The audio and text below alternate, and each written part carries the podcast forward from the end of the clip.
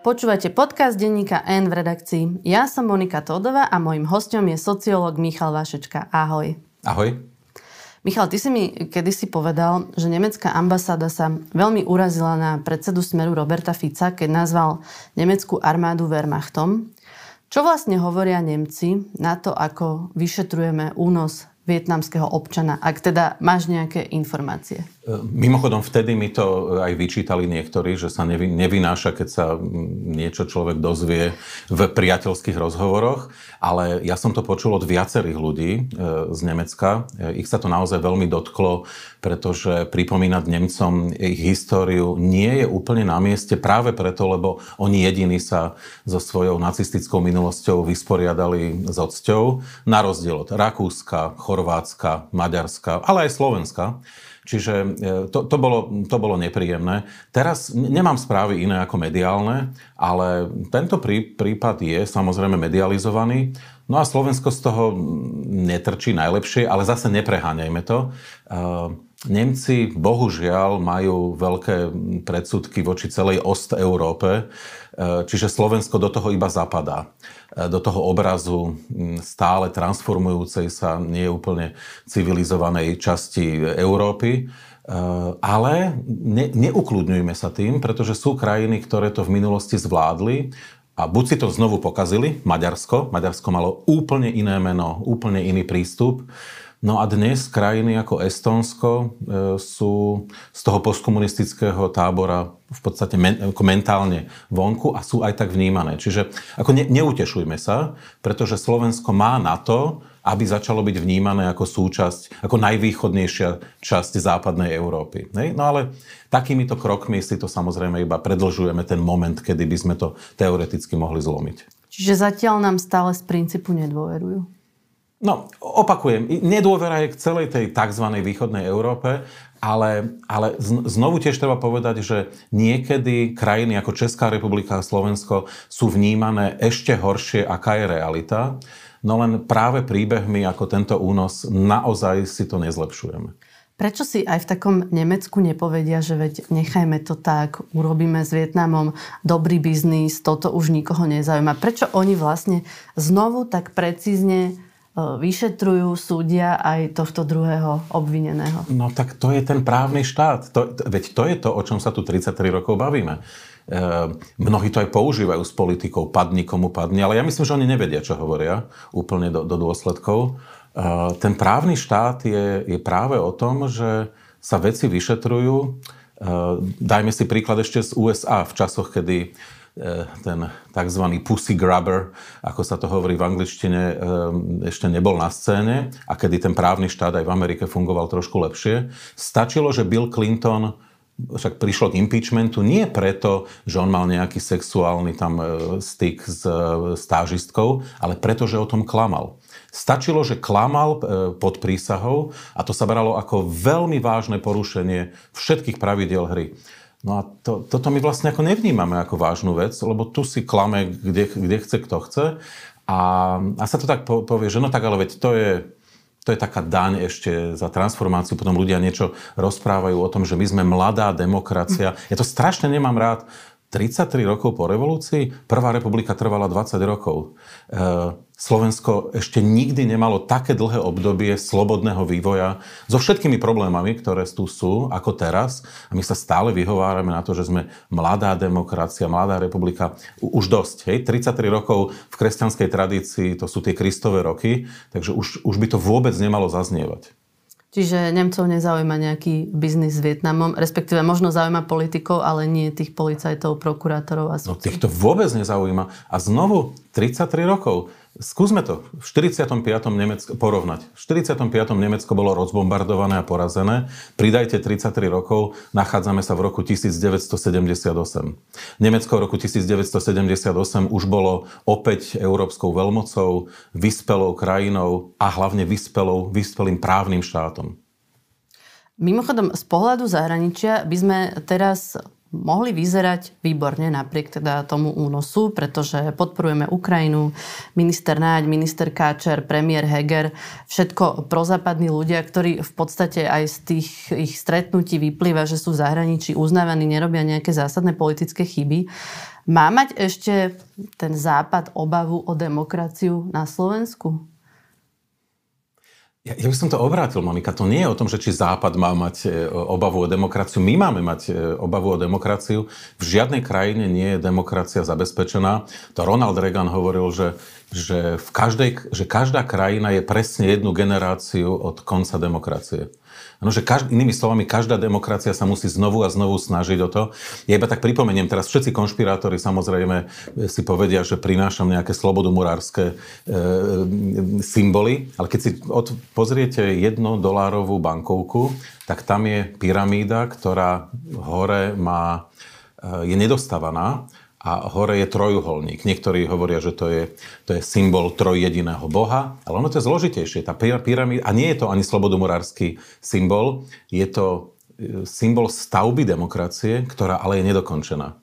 Ona nemá ten vrchol. A to je vlastne odkaz na to, že každá generácia znovu a znovu musí dostavovať tú stavbu, ale ani ona ju nedostavia. Musí prísť ďalšia.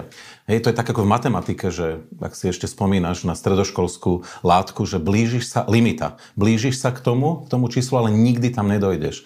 No ale pokiaľ sa tá generácia prestane snažiť, tak jednoducho to, to, to celé môže padnúť do seba. Ale vieš, ako som to myslela, že v podstate tie ambasády venujú aj nejaké prostriedky, aj nejaký čas jednotlivým krajinám podľa toho, ako veľmi to z ich pohľadu tie krajiny potrebujú. Podporujú novinárov, podporujú mimovládky, podporujú proste slobodu. Či už nám môžu dať pokoj, alebo si myslíš, že ešte nie? Nie, tá, tá diskusia už ale stojí trošku ináč. Nie, skutočne. E, my sme členmi Európskej únie, nie sme v stave v tom, aby niekto napríklad v americkom kongrese navrhoval znovu zavedenie vysielania Slobodnej Európy, ako je to v prípade Maďarska, lebo tá diskusia proste beží, že nie iba do Kyrgyzstánu a Tadžikistánu vysielať e, e, Slobodnú Európu, ale už aj do Maďarska. Tak to, my, my v tejto polohe nie sme. Naša zahraničná politika za posledné 2,5 roka je exkluzívna.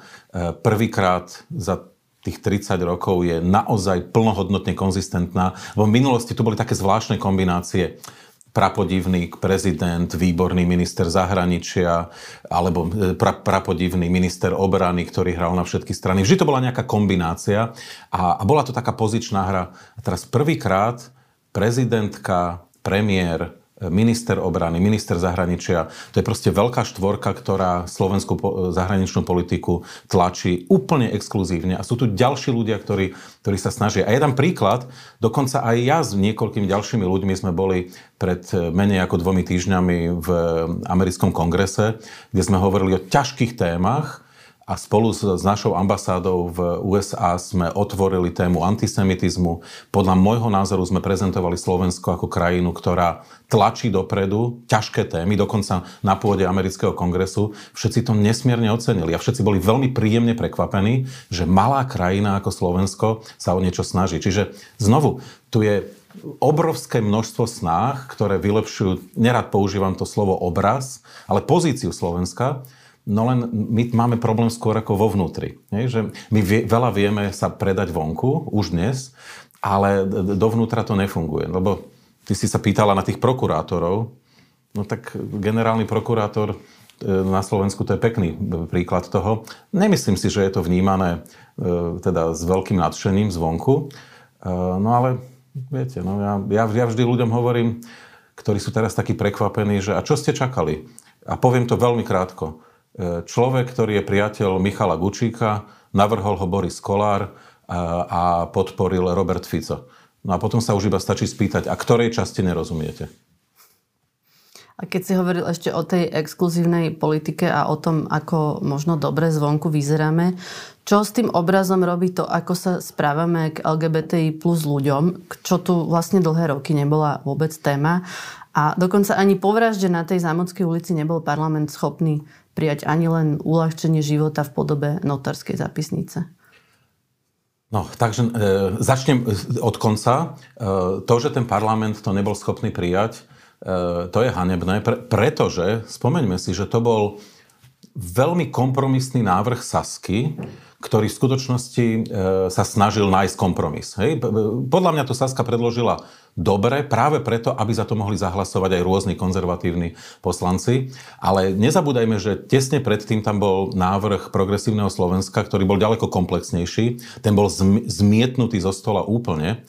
E, čiže už ani takýto veľmi, veľmi kompromisný návrh, že neprešiel, je, je hanebné. A to je iba zhodou okolností, že to v parlamente práve vtedy bolo. E, späť ale k tej otázke samozrejme, že nie sme vnímaní úplne najlepšie, ale nepreháňal by som to, pretože presne tak je vnímaná celá stredná a východná Európa.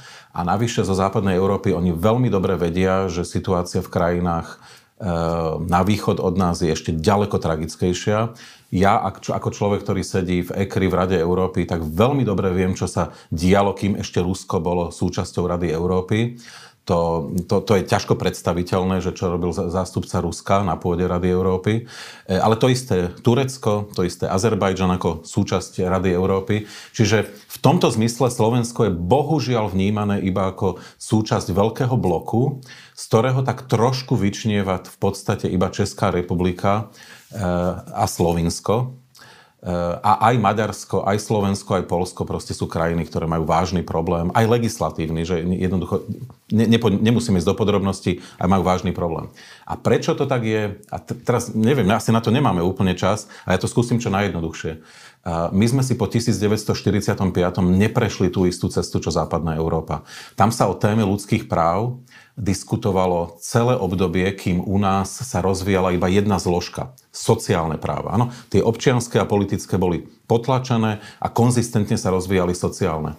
Naši ľudia majú veľmi presnú predstavu o svojich sociálnych právach, ale, tie, ale čo sa týka ľudských práv, mnohí sú v podstate v právnom bezvedomí, úplnom, a, a vlastne nerozumejú tej základnej veci. Ľudské práva sú nedeliteľné. A, a teraz to veľmi skrátim pre krátkosť času.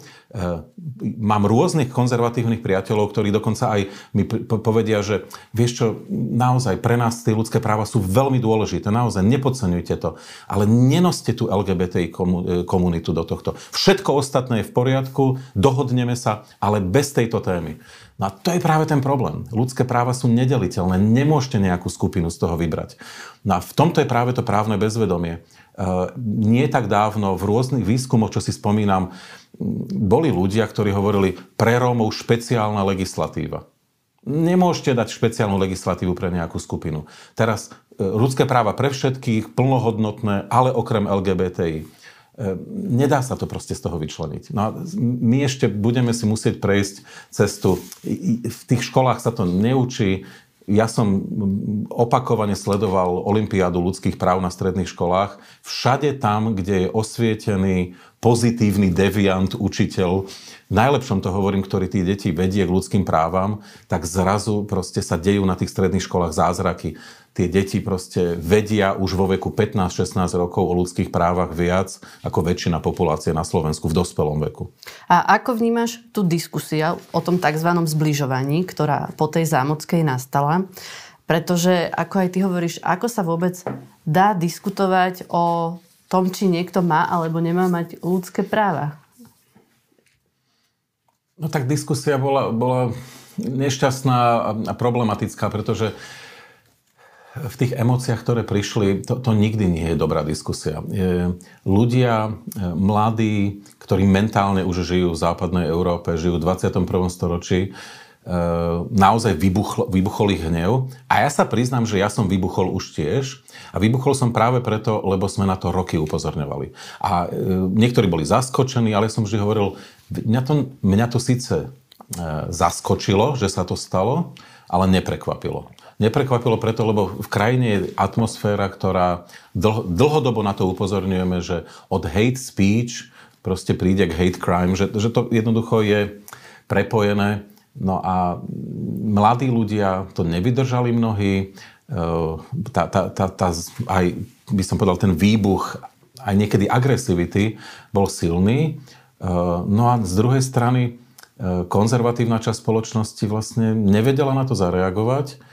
Ale napriek tomu by som nepovažoval to za márnu diskusiu, práve preto, že veľká časť možno strednej a staršej generácie, ktorá s tou témou nikdy neprišla do styku, ale v princípe je otvorená zrazu si uvedomila, že máme problém na Slovensku. Po dlhých rokoch tu sú ľudia z iniciatívy Inakosť a tak, ktorí celé roky opakujú isté známe fakty pre mňa, pre teba, pre mnohých divákov, ale nedostalo sa to do všetkých Pre niektorých prvýkrát. A, a skutočne tu je veľa ľudí, ktorých, ktorí sú relatívne otvorení, ale už sú starší. Pre nich je to ťa, ťažká téma. E, nikdy ju nezažili. A zrazu si uvedom, zrazu začali počúvať. Takže ja to neberiem úplne e, tragicky v tom zmysle, že tu je časť spoločnosti, ktorá si tú tému všimla. Ja, som to, ja vám poviem úprimne, že ja som to videl napríklad aj na svojich rodičoch, ktorí majú vysoko, e, sa blížia 80 a a zrazu proste začali tú tému, my sme o tom hovorili celé roky, a teraz ju začali vnímať tak, že sami začali vyhľadávať e, informácie. A to, toto sa udialo u mnohých. Čiže možno nejaký efekt to bude mať z dlhodobého hľadiska. Minimálne sa stalo to, že niektoré úrady vôbec prvýkrát vyvesili dúhovú vlajku, hoci ešte mesiac predtým sme sa rozprávali o nejakom návrhu poslanca Dimešiho zakázať to robiť. Áno. Ehm, no, to, v tom istom čase mimochodom e, niektoré e, verejnoprávne, mestské a štátne inštitúcie dostali maily s prozbou napríklad e, od konzervatívnych poslancov, napríklad z Olano, aby nasvietili svoje inštitúcie na červenú farbu v deň pre nás, akože teda na znak toho, že sú solidárni s prenasledovanými kresťanmi vo svete. Čiže čo ja nevidím problém mimochodom. Naozaj sú krajiny, kde sú kresťania prenasledovaní, čiže nevidím problém, aby aj, aj týmto spôsobom niektoré inštitúcie reagovali, len aby z toho nakoniec nebolo také pretekanie sa, že e, niektoré dni budeme nasvedcovať na červeno a iné dni budeme vyvesovať dúhovú vlajku, lebo to sa zase minie účinkom. Hej, to sa proste vyprázdni v tom momente. Mimochodom, ako vnímaš to, ako sa církev postavila k tomu, čo napísal biskup Oroš? No tak ako vždy, e, cirkvi jednoducho niekedy dlho trvá. To, ja to hovorím úplne bez kritiky, e, aj, aj trošku s úsmevom. Cirkvi to niekedy trvá, kým zareaguje. Na upálenie Jana Husa sme čakali na nejakú reakciu 500 rokov. Prišla nakoniec. E, dnes cirkev, a teraz úplne pozitívne poviem, dnes cirkev má jasné stanovisko v otázkach rasizmu. Katolícka církev naozaj od, odsudzuje rasizmus. Tam, tam nie je možné nájsť E, priestor pre, pre, pre to, aby sme obviňovali Vatikán z, z niečoho e, rasistického. No ale pozor, pred 100 rokmi to bolo veľmi iné. Čiže tá církev veľmi pokročila. A ja si trúfam povedať, teraz tak provokatívne, že o 100 rokov e, církev môže byť jedným z hlavných aktérov, ktorá bude hovoriť o právach LGBTI a nebude sa priznávať k tomu, čo bolo pred 100 rokmi. Presne tak, ako to bolo s témou rasizmu. No, Len to proste trvá. Toho sa už teda my dva nedožijeme ani, ani naše deti. Povedal by si teraz, že vláda už vydrží do konca? No, ja vidím tri varianty vývoja a potom poviem, ktorý považujem za najpravdepodobnejší. Ten najmenej pravdepodobný je ten, že tá vláda nevydrží teraz hlasovanie e, o rozpočte a niekto to položí. Mm, je to, je to možné, ale je to málo pravdepodobné.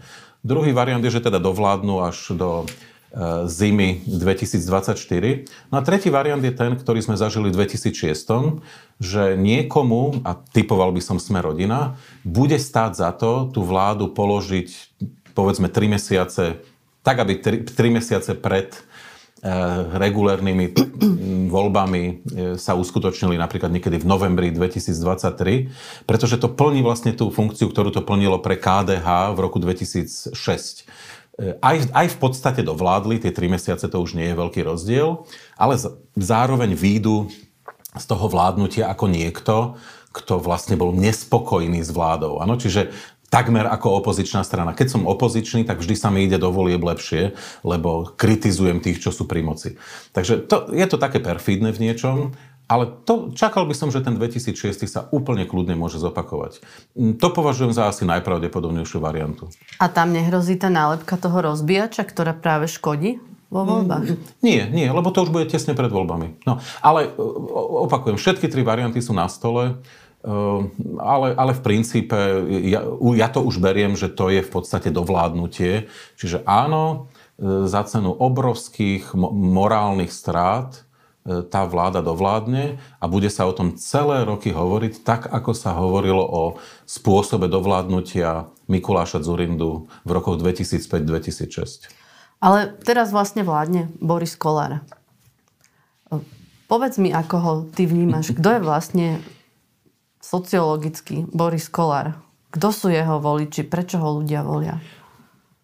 Je to úžasný fenomén. Ja sa priznám, že aj teraz v USA som rozprával o Borisovi Kolárovi a oni po skúsenosti s Donaldom Trumpom, e, ako sa hovorí pusygraberom, e, tiež si zažili už svoje, ale mm, ale toto teda, keď sme porozprávali, že, že vlastne kto je predseda parlamentu, tak to boli zaskočení a hlavne sa stále pýtali, že prečo ho ľudia volia. Že všetko v poriadku, ale že nerozumejú tomu modelu, lebo ono to je vlastne o tom, že aký teda vlastne on má biznis model. No a ten, na ten biznis model je jednoduchý. Ono je to vlastne biznis strana, ktorá má ale silné e, konzervatívne krídlo, je to tak ro- dobre rozložené. Ono ten, tá, tá trojica, eh, Kolár, Krajniak a Pčolinský, musím povedať, že, že to politicky robí veľmi dobre. Ja, ja s tým nemusím súhlasiť, ale politicky je to rozohrané kvalitne. No a volič je presne, to je, to je úžasná hra na voliča, ktorý je, nie je, neprikláňa sa na žiadnu stranu.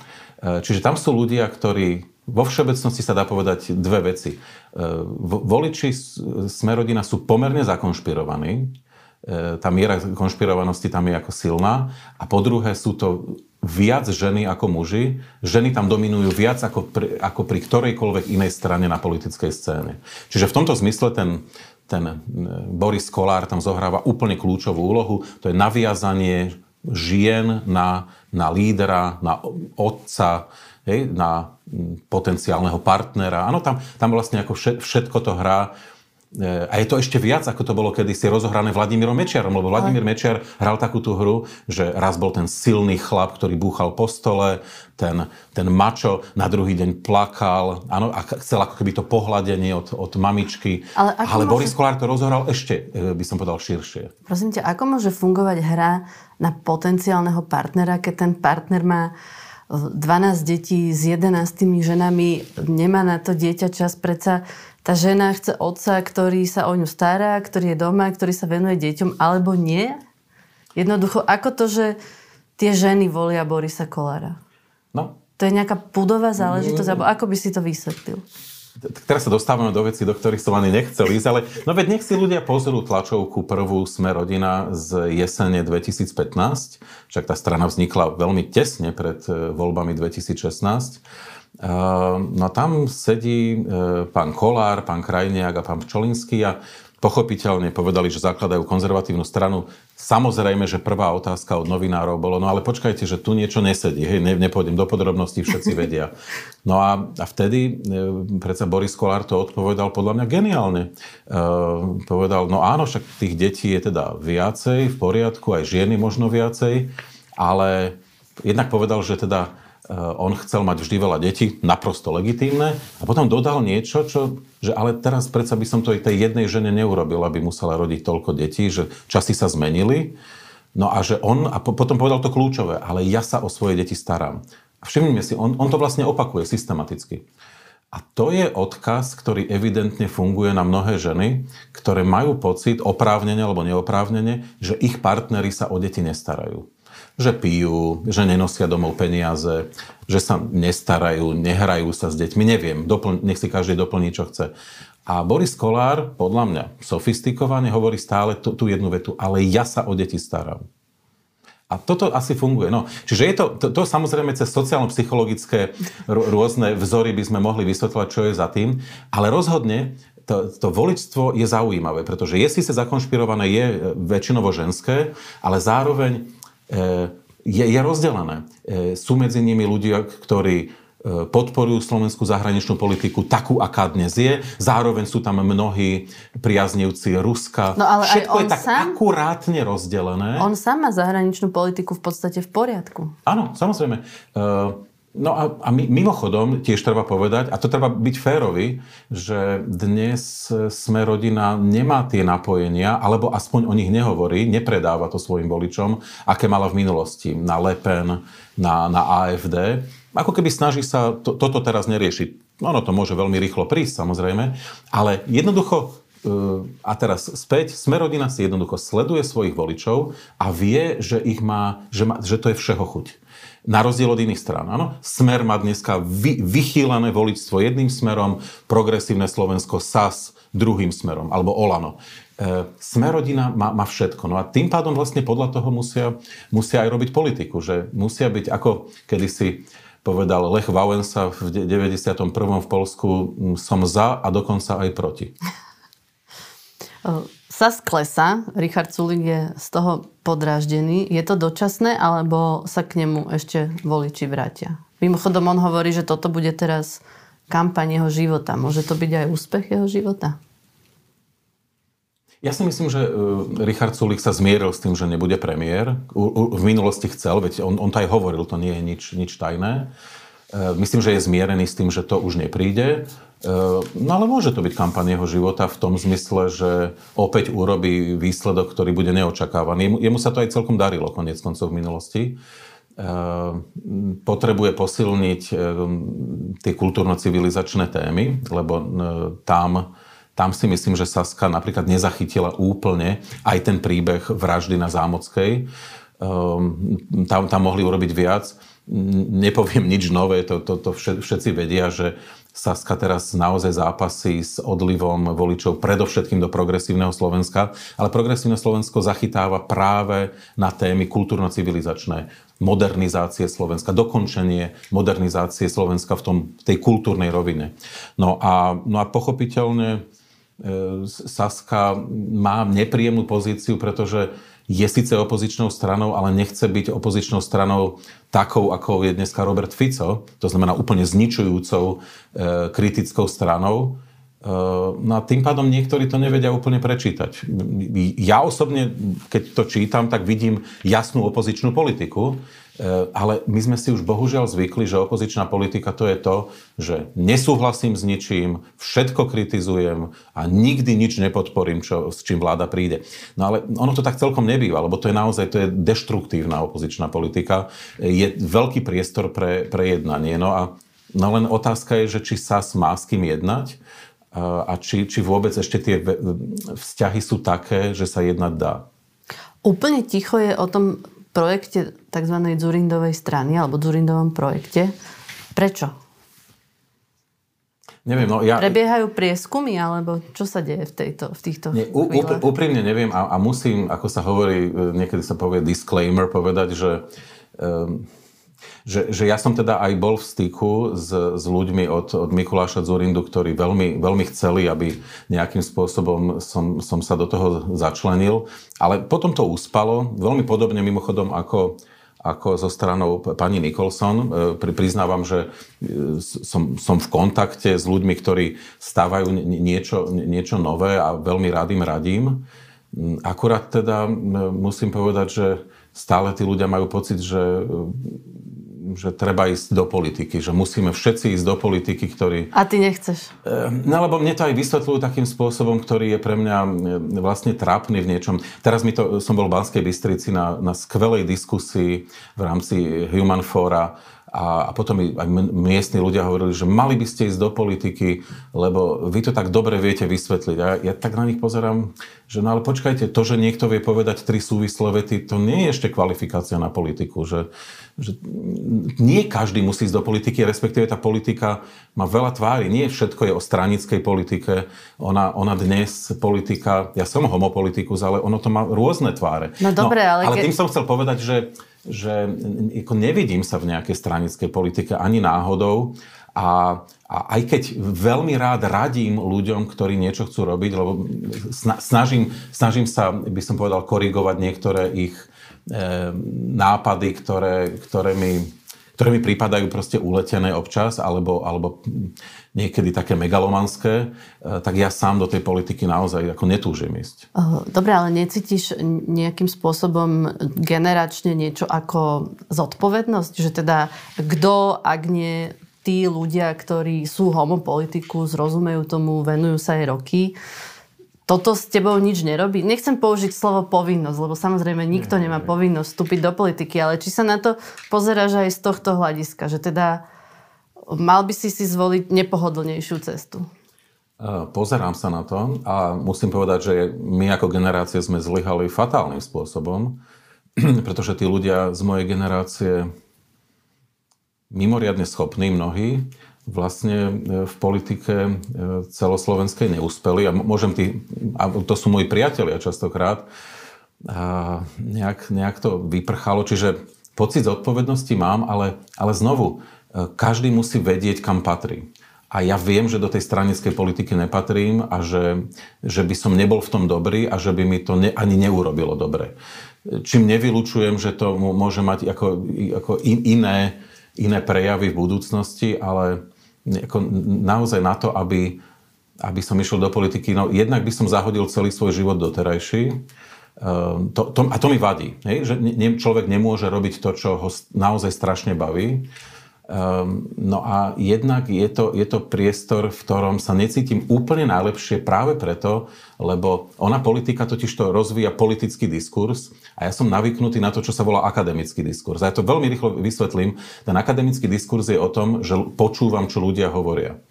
A som pripravený aj zmeniť názor. Poviem, aha, tak toto je veľmi silný argument, toto ma presvedčilo. No a v politike to ľudia nerobia. V politike, cieľom politického diskurzu je zničiť protivníka a ukázať jeho absolútnu nekompetenciu. Ano, čiže ja teraz budem sa s tebou baviť a počkám si na jedno slovo, ktoré sa ti nepodarí a na tom ťa zničím. Ale toto mňa nebaví, mňa to intelektuálne nenaplňa.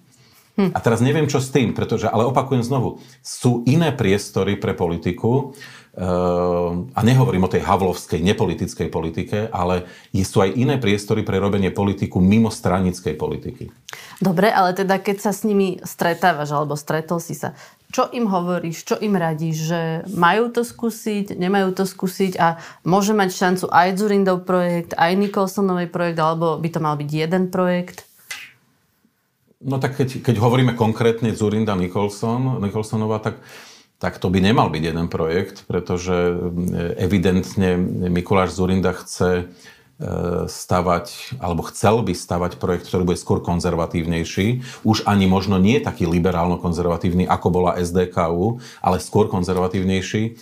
Kým Lucia Nicholson chce stavať projekt, ktorý bude liberálny, až, e, až by som povedal, šmrcnutý sociálno-demokraticky. To znamená so silným sociálnym programom. To, to, to nie je kompatibilné. A má to šancu? No to nevieme, to závisí od ľudí. No a to, to, tiež závisí, to tiež závisí od toho, lebo teraz o, o, o čom to je? Uloviť ľudí z progresívneho Slovenska a SAS? Alebo skôr, skôr skúšať ukradnúť niečo Pelegrinimu. No veď to ma zaujalo u Lucie Ďuriš Nikolsonovej, že ona povedala, že ona by chcela teda skúšať ukradnúť niečo u Pelegriniho, keď použijem tvoje slova. Ale vlastne nebudeme my vôbec radi, ak tí Pelegriniho voliči budú voliť Pelegriniho a nebudú voliť Smer alebo Republiku. Presne tak. Čiže e, e, späť k tomu, že či tieto projekty môžu byť úspešné. Môžu byť úspešné a môžu byť aj prospešné, v prípade, že sa im podarí osloviť e, nerozhodnutých voličov a predovšetkým nevoličov. Vždy doteraz, a teraz asi nemáme čas na to, aby sme to rozoberali podrobne, vždy, keď sa nejakej strane podarilo načrieť hlboko medzi nevoličov, tak e, zmenila e, tá strana pomery na Slovensku. Posledne sa to podarilo Igorovi Matovičovi s tými jeho viac ako 25%, ktoré získal v posledných parlamentných voľbách. On veľkou lyžicou načrel medzi nevoličov.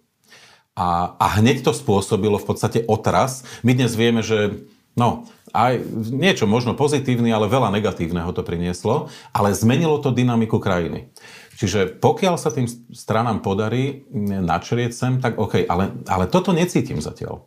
Čiže všetci podľa mňa by mali sledovať, nakoľko tie strany sú schopné oslovovať tých, ktorí sú zúfali, znechutení a by som povedal plný anómie, že jednoducho to vzdali. Alebo plný cynizmu a nihilizmu a jednoducho to vzdali. Ako prežívaš príbeh Rudolfa Kuseho? Ne, neprežívam to moc. Ne, úprimne neprežívam. Uh, no lebo veľa sa tu šepkalo uh, po meste. Ehm, zbytky takáčovcov pobiehali po meste a, a mali vplyv na, na všeličo. Tak teraz sa niečo prevalilo. Mňa na tom vlastne pobavilo iba to, že tie neštandardné pomery z Bratislavy riadenej pravicovými stranami z čias ešte mečiarizmu, kedy toto mesto naozaj veľmi utrpelo. Dnes je to vlastne chudobné mesto bohatých ľudí, ako sa hovorí, lebo mesto vlastne nič nevlastní a ja to tomu Matúšovi Valovi naozaj nezávidím. No tak to všetko nejako prežilo. Zrazu to sú ako nejaký taký zombie, proste 20-25 rokov potom, e, čo napríklad aj KDH v minulosti, hovorím o 90 rokoch, má istú zodpovednosť za tento stav, tak zdá sa, že niečo z toho prežilo. Takže mňa skôr zaujala táto dimenzia, že už som myslel, že toto máme za sebou minimálne v hlavnom meste. Záleží podľa teba voličom KDH na transparentnosti financovania strany? Respektíve povedzme si, aký majú, akú majú títo voliči alternatívu. To má byť ten Zurinda, alebo Eduard Heger, alebo Igor Matovič?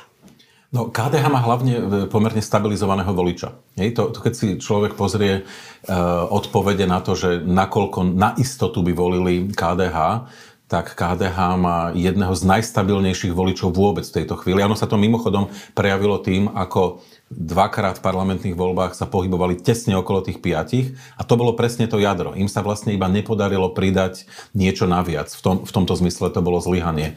Teraz zdá sa, že tam majú niečo naviac. Ehm, podľa všetkých výskumov by sa mali dostať do parlamentu. No ak by prišli o to, čo nie je v tom jadre, no tak zase môžu skončiť niekde medzi 4,8 až 5,5. Hej? Takže to, v tomto zmysle je to pre nich nebezpečné. Ale, ale napriek tomu to stále vyzerá, že teda mali by preplávať do parlamentu. Áno, ale pokiaľ, pokiaľ niekto zahrá tú hru lepšie, no tak tí ľudia sa môžu odkloniť. Ako naivné je myslieť si, že táto kríza strán, osobností, ktorú tu máme, vyprodukuje dopyt po nejakých slušných, nudných úradníkoch, ktorí budú politikmi? Uh, vidím, Monika, že, že to je to, čo ja stále opakujem, že si, že si to zapamätala, lebo ja vždy ľuďom hovorím, že nehľadajte charizmatické osobnosti. Uh, čím charizmatickejší, tým väčšia pravdepodobnosť alebo nebezpečie minimálne, že ten človek bude psychopat. Hej? Proste voľte kompetentných ľudí, uh, o ktorých viete, že, že sú kompetentní. Len teraz je problém, že či to ľudia vedia posúdiť. Lebo to je, ten, ten moderný štát je tak zložitý mechanizmus, že mnohí o tom vedia pekne rozprávať, ale oni v skutočnosti tým procesom nerozumejú. A teraz kde, ako prepracovať tých, tých ľudí na výslne? Veľmi sa to nedarí. Celé roky sa to nedarí.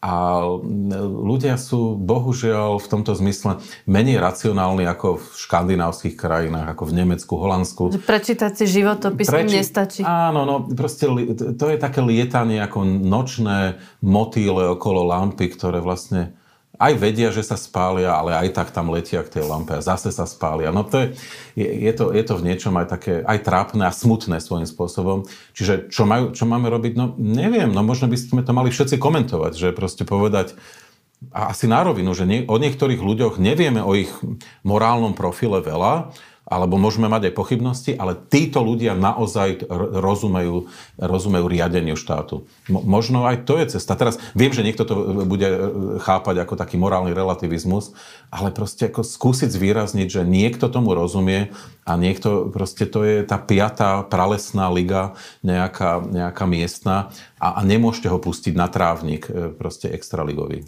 Čiže na čo sa treba pozerať? Na vzdelanie toho človeka? Nie nevyhnutne. Nie, nie, ja zase tiež nemám rád tie, tie príbehy, že teraz príde niekto z London School of Economics a, a určite je úplne skvelý. No však ja to nespochybňujem, jasné, že má výborné vzdelanie. Ale to neznamená, že proste iba on môže riadiť. Ne? Lebo zase nebuďme takí ako, ako v Kongu v 60 rokoch, že sa vrátili všetci šiesti ľudia z Londýna, ktorí mali aspoň nejaké vzdelanie, tak nevyhnutne museli proste vládnuť, lebo však ostatní nemali pomaly ani základnú školu. Nie, Slovensko je predsa len niekde inde. Hej? Ako, naozaj tu je a ja to, ja to vôbec nechcem ako preháňať. Tu sú ľudia, ktorí majú za sebou ekonomickú univerzitu v Bratislave a sú skvelí, proste naozaj vedia presne, čo majú robiť. Ako dôležité je, že sa Rusom na Ukrajine nedarí tak, ako by chceli pre našu spoločnosť a to z hľadiska toho, že ľudia majú tendenciu pridávať sa k výťazom? No uvidíme, či to tak bude. Lebo, a teraz naozaj znovu e, panslavizmus na Slovensku je mimoriadne silný, e, je, je podporovaný e, aj dezinformáciami, ale aj úplne štandardným procesom vzdelávania na základných a stredných školách Eh, tie deti sa vlastne nedozvedajú nič o západe. Západ je častokrát symbolizovaný v literatúre 19. storočia cez Maďarov, voči ktorým sa Slováci vymedzujú. Západ vlastne nefiguruje nejakým spôsobom, figuruje iba svet slovanstva no a potom sa strašne čudujeme, že Slovensko spolu s Macedónskom je najpanslavistickejšou krajinou eh, celého regiónu mm, Ne, nevieme, nevieme, že čo sa stane, lebo tá téza, že sa prikloníme e, k víťazovi, podľa mňa úplne neobstojí v krajine, ktorá je zakonšpirovaná do tej miery, a, a, a ako sme my. E, my máme pocit, že všetko je ináč, e, nič neplatí, nič nie je také, ako to vidíme, všetko je zložitejšie, áno, všetko treba vidieť v súvislostiach. To sú také tie vety, ktoré sa tu objavujú. Takže ja sa, ja sa bojím, že, že to nemusí vôbec byť tak, že sa ľudia odklonia od Ruska, pretože ukazuje sa, že konšpirácie teraz, e, že to spôsobuje skôr to, že prijali sme Ukrajinu, že teda všetko je zložitejšie, určite to tam nejaké hegemonistické sily e, zariadili, aby postavili dva Slovans, dve slovanské krajiny proti sebe. Áno, čiže môže klesnúť podpora pre Putina na Slovensku, ktorá bola šialená, ktorá bola vyššia ako v, ne, ako v Rusku samotnom v jednom momente. E, no ale to ešte, to ešte neznamená, že Slovensko sa mentálne dostane vlastne z toho, kam sme sa prepadali celé roky. A moc sme si to ani nevšímali. O nás sa vždy hovorilo, že sme taký národ typu sklonené hlavy, že vlastne nevieme ani poriadne štrajkovať, výjsť do ulic. Vždy to bola v podstate udalosť, keď sa zaplnilo na meste SMP a tí politici vtedy vedeli, že je zle, keď tam, keď tam bol istý počet ľudí. Ale tým lekárom sa to podarilo. Alebo teda máš ten pocit? No podarilo sa im to, však už druhýkrát sa im to podarilo, veď sa im to druhý podarilo krát, no? konec koncov aj za vlády Ivety Radičovej. Uh, a to, v tomto zmysle sú, sú špecificky, to je pravda.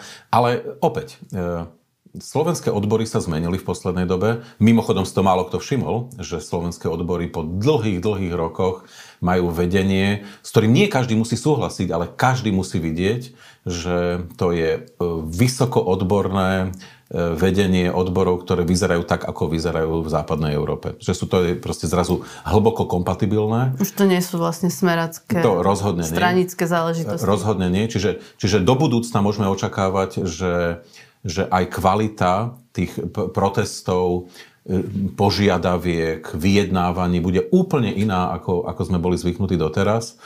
No a teraz späť k tomu, e, aká je naša tradícia. No ty máš pravdu, že tá tradícia je taká, no by som povedal, bezmyšlienkovitého nasledovania, ktorá je typická pre e, rurálne komunity, ktoré, ktoré sú riadené e, samozrejme skôr církvou a, a aby som povedal nedemokraticky nejakým vedením, tými vicišpánmi. Toto na Slovensku v nejakej miere prežíva určite, ale my máme ešte tradíciu, ktorá, na ktorú ako mnohí zabúdajú, že keď Slováci boli pod tlakom v druhej polovici 19. storočia v Uhorsku, no tak tá menšia skupina slovenských luteránov, tá sa pustila do e, národno, národného obrodenia veľmi silne. A tá väčšia skupina slovenských katolíkov, na čele s takými ľuďmi, ako bol pán Mojzes a tak ďalej, v podstate povedali, nebudeme robiť nič. E, to, skon, to raz skončí. No a, a, a je to zvláštny postup, lebo to trvalo dve, tri generácie, no ale na konci vlastne mali pravdu. V 1918 vzniklo Československo a naozaj to tzv. nič nerobenie vlastne viedlo, viedlo k úspechu. Hej. Nebudeme sa zaplietať s Budapešťou, ale tiež nebudeme ani nič moc protestovať. No. A toto je tradícia, ktorá tu je trochu prítomná. Hej. Ona, ona potom samozrejme nejakým spôsobom e, sa prejavila počas slovenského štátu, potom prišlo povstanie, samozrejme, prejavila sa za, za komunizmu. E, ja si myslím, ako vidím e, Slovensko dnes, že my tú tradíciu až teraz lámeme.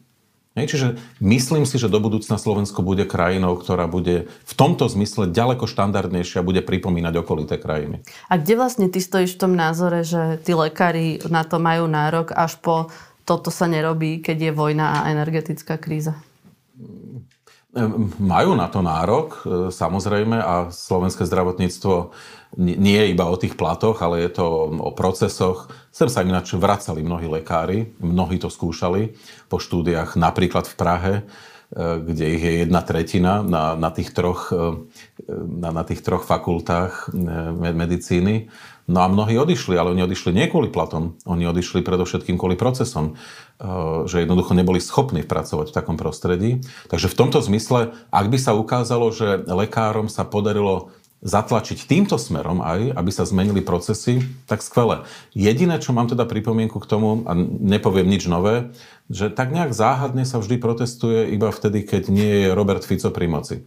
Eh, a neplatí téza, že Robert Fico by a jeho vlády alebo Peter Pellegrini nejak zásadne lekárom a sestričkám pridávali. Hej, no a to, toto je taký, Čiže ja, ja mám naozaj veľké pochopenie a vlastne som aj na ich strane, len, len vždy si poviem, že, škoda, že ne, ako takto ne, nezatlačili aj vládu Roberta Fica. Lebo bolo prečo.